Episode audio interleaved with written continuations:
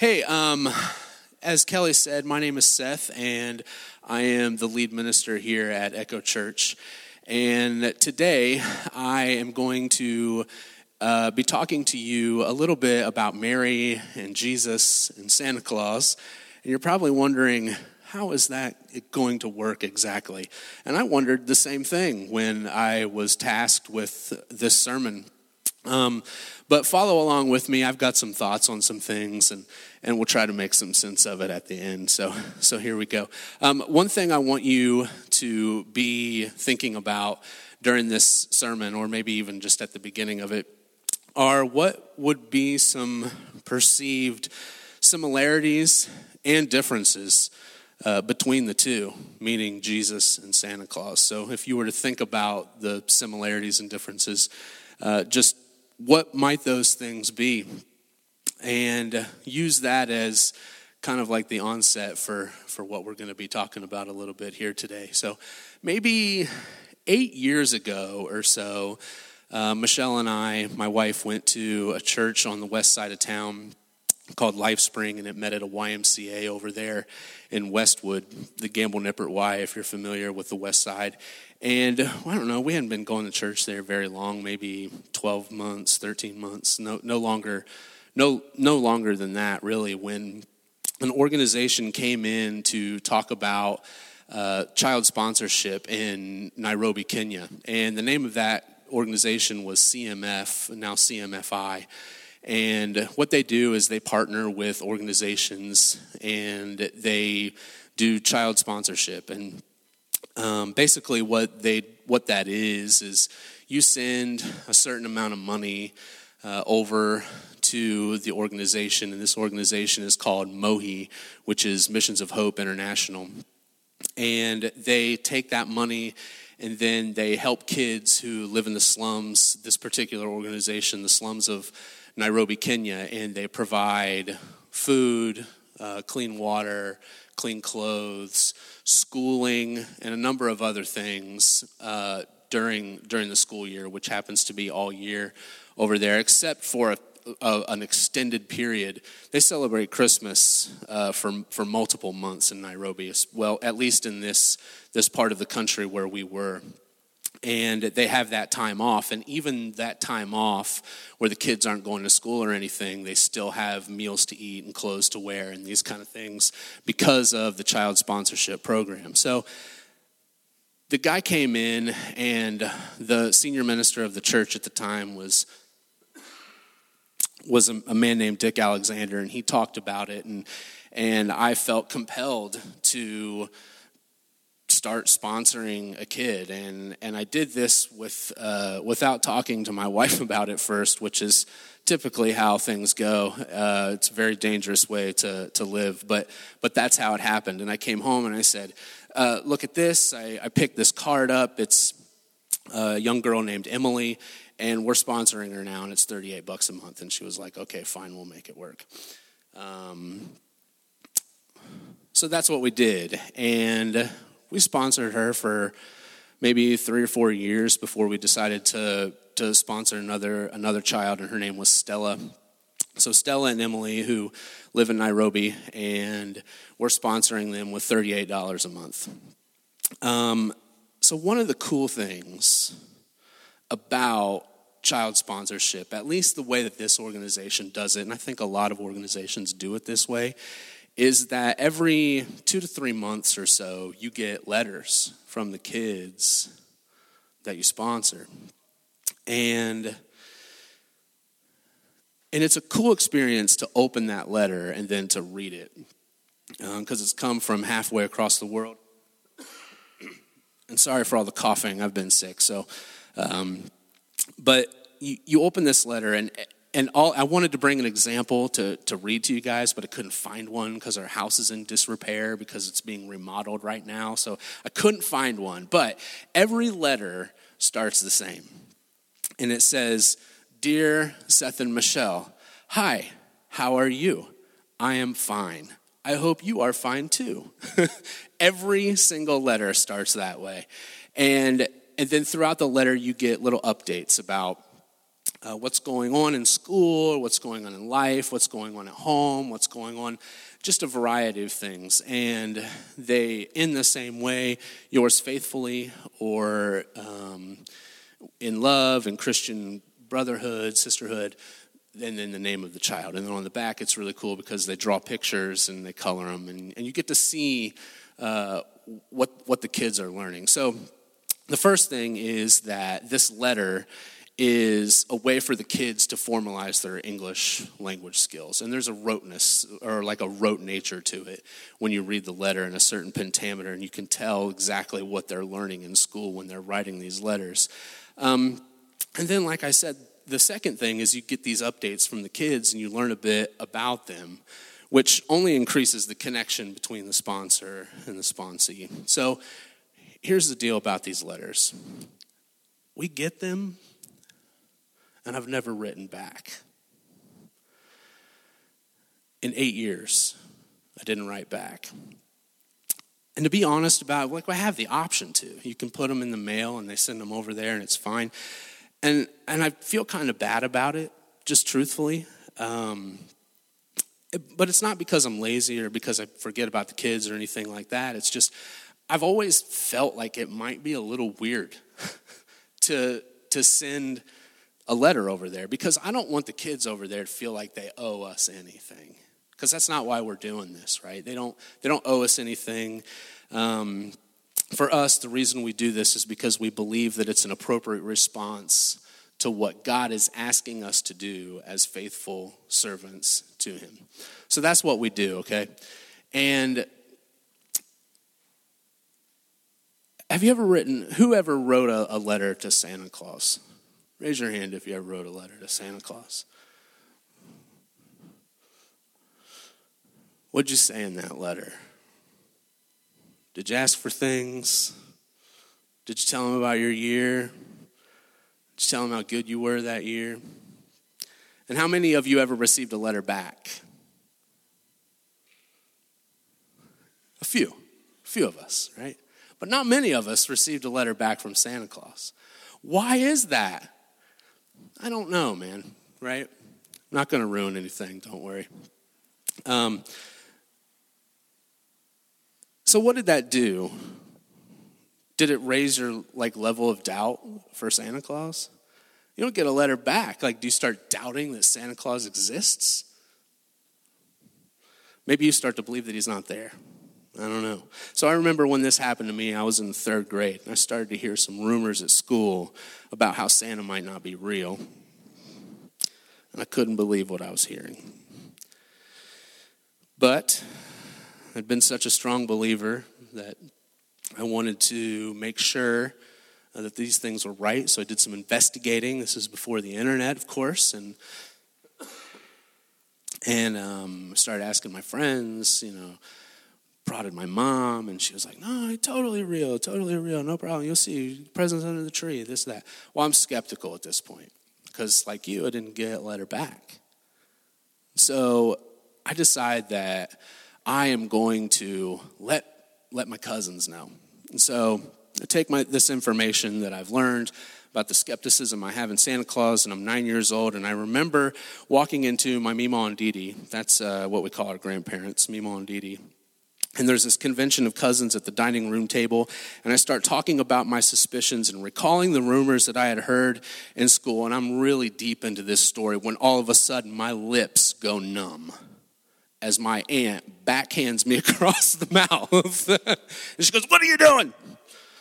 I was like, oh, It didn't hurt that bad. So I'm summoned into the next room. I'm given this sharply worded lesson about how I was about to ruin Christmas. She was right. I was about to ruin Christmas. I didn't know that at the time, but that's what I was about to do. I got a clear message from my aunt right across the lips about how I was about to do that.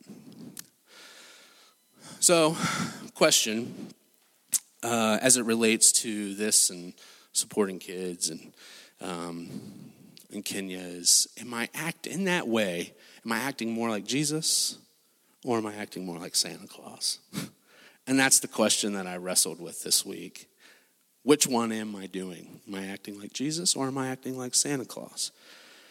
And then, what level of proof might I need to write another letter? Or to write a letter, or whatever, to, to Santa Claus, right? So today we're going to be spending some, some time talking about Mary and the message that she receives in the first chapter of Luke. There's blue Bibles there in front of you. I think some words are going to be on the screen, but we're on page 723 if you would like to use the Bible in the pew in front of you. So here it is Luke chapter 1, starting in verse 26 on page, what I say, 723? 723 in the Blue Bible. In the sixth month of Elizabeth's pregnancy, God sent the angel Gabriel to Nazareth, a town in Galilee, to a virgin pledged to be married to a man named Joseph, a descendant of David. The virgin's name was Mary. The angel went to her and said, Greetings, you who are highly favored, the Lord is with you. Mary was greatly troubled at his words and wondered what kind of greeting this might be. But the angel said to her, as they always do, Don't be afraid. That's a theme in the Bible if you're just learning that. The angels come, they scare the daylights out of people, and then they go, Don't be afraid. This is okay. This happens to Mary. Don't be afraid. You have found favor with God. You will conceive and give birth to a son. Okay. And you are to call him Jesus. He will be great and he will be called the Son of the Most High. The Lord God will give him to the throne of his father David, and he will reign over Jacob's descendants forever. His kingdom will never end. How will this be? Mary asked the angel, Since I am a virgin. The angel answered, The Holy Spirit will come on you, and the power of the Most High will overshadow you.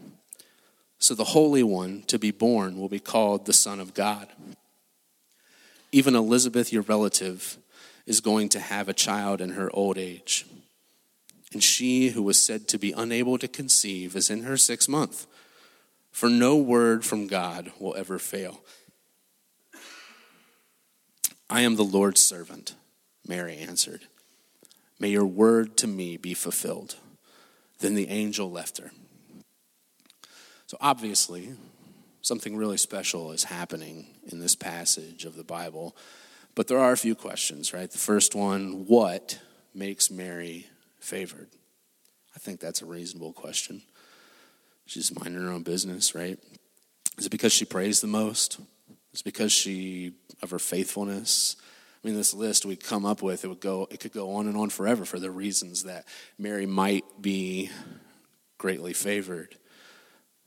But that's what he says. That's what the angel says to Mary. He says, Greetings, you who are greatly favored. I'm guessing simply that she's just chosen to carry out this task.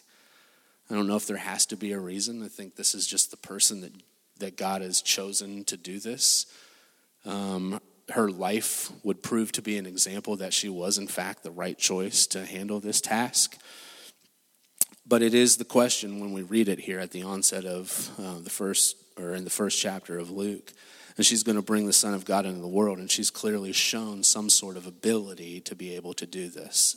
So that's what happens. Second thing, I think Mary's initial reaction to the angel is kind of interesting. It says, Mary was greatly troubled at his words and wondered what kind of greeting this might be. So there's a lot of things going through her head at this point greatly troubled seems to be a tame reaction, quite honestly. If you ask me, if an angel comes from the sky and says, You are going to bear and birth the Son of God, greatly troubled seems maybe not, not enough of a reaction, right? So I think it's appropriate that she acts this way. And I think most of us would be greatly troubled if an angel appeared to us. Yeah, I think so too, yeah. We'd be terrified, just like everybody else is in the Bible when it happens. But the angel calms her down again by telling her how favored she is. Gabriel, the angel, and tells her the plan to bring the Son of God into the world, which honestly is probably the most terrifying thing of all to her. And Mary's just like, you know, how that's how's that going to happen? I'm a virgin. I may be young, but I know how babies are made. And Gabriel reveals the plan, and And Mary responds with, I am the Lord's servant. May your word to me be fulfilled. No more questions. And poof, the angel vanishes. So Mary, who's just standing around minding her own business, gets this clear message from God through the angel Gabriel. And how clear and how unbelievable. And maybe we know that from the response Joseph has to this news, which, if anybody's going to be concerned, it's going to be him, right? And I think Joseph responds pretty positively when he hears that his bride to be is with child and he's confident that it was not him that put the baby there. So his life is a reflection of just how both of them are committed to this message. He finds a place for Mary to have this baby, and then he leads his family out of Egypt when Herod feels, or when Herod feels threatened by Jesus and he decides to kill all the baby boys in the entire country. Um, I don't think a husband sticks around unless he buys into that message too. I think we can all agree to that. So is Mary. It's a question. She doesn't know Jesus or Santa Claus, but is she acting more like Jesus or is she acting more like Santa Claus? More like Jesus, right? Because she's following through on her faithfulness and she's doing what the Lord is requiring of her. So, up to this point, I felt like I'd been treating these kids a little more like Santa Claus than I did Jesus, right? And that changed for me in October of 2017. Sorry, I jumped a little there. I'm back now talking about the kids that we sponsor in Kenya. Um, and all of that changed in October of 2017, right before the people in Nairobi are to spend, man, I believe six to eight weeks celebrating Christmas, which is really cool.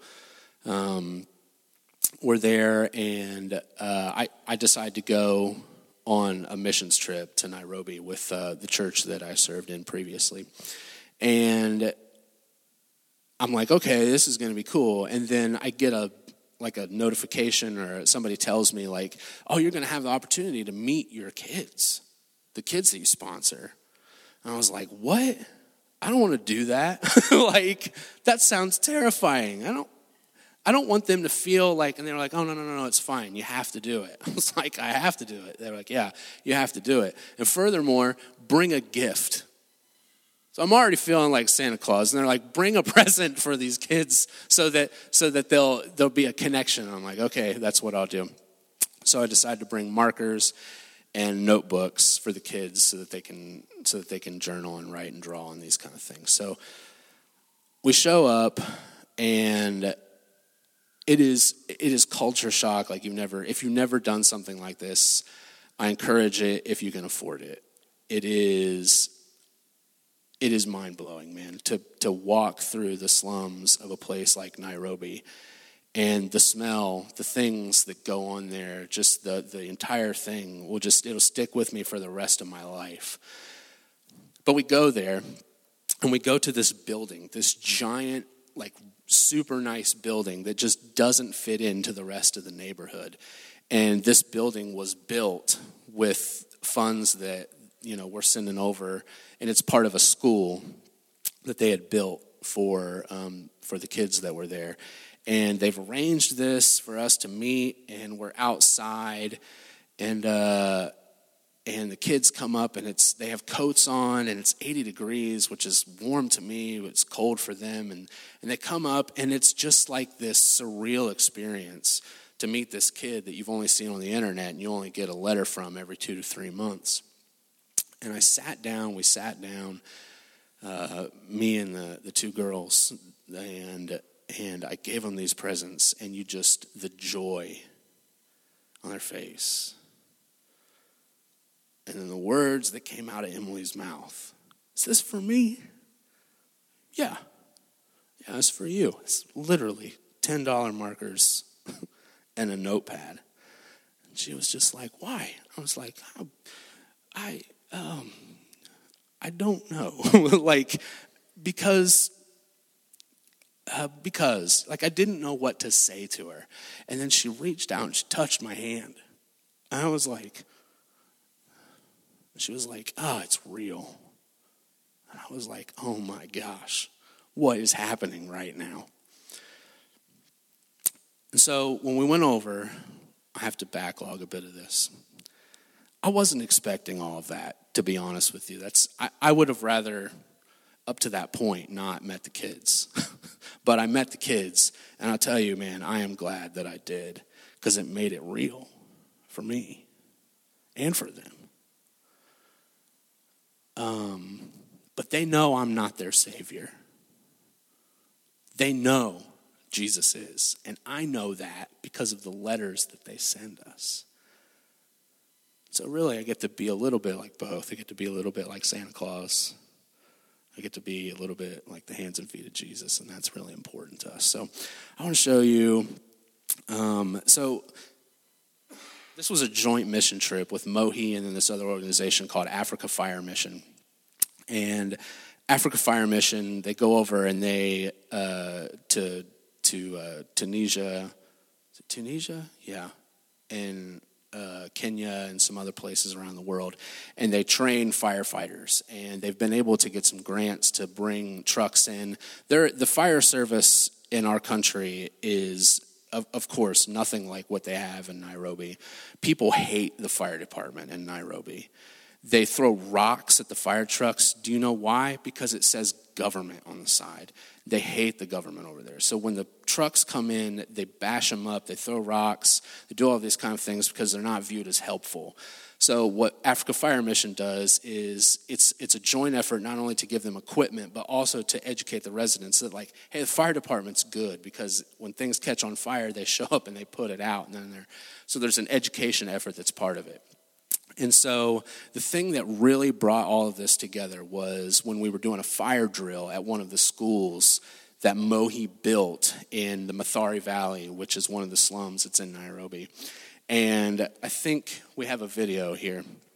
And so here it is, man. And it is complete and total chaos. There's about 900 kids at this one school, and we're trying to get them all out at the same time. And if you see the little girl right here, she's stepping up onto the railing and she's got the white collar on. Those two right there, they see me and they're waving. And then all of a sudden, like she'll point. She kind of points out at me. And actually, that's just Emily at this point. And then Stella jumps up there, and I'm like looking at him taking this video, and I'm doing like this Get out of the building, get out. Like it's not that special that I'm standing here taking video of you. Um, but that moment right there, it's it's like etched into it's etched into my memory when she pointed out and i was like this matters man because I'm responding to the call of Jesus. And in this moment, I can be like Jesus and I can do what Jesus is asking me to do. It's only 38 bucks a month. Like it's not it's not that special, right? But for them, it is. So I get to be a little bit like both, I guess. I don't think that's sacrilegious. It's just important to to know that responding to the call that Jesus gives us matters. And, and that's what I feel like I'm doing now. And it took me meeting those kids to understand that.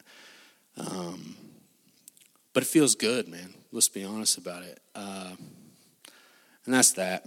I don't have a pretty bow to put on this, the spirit of Christmas. That's all I have to say.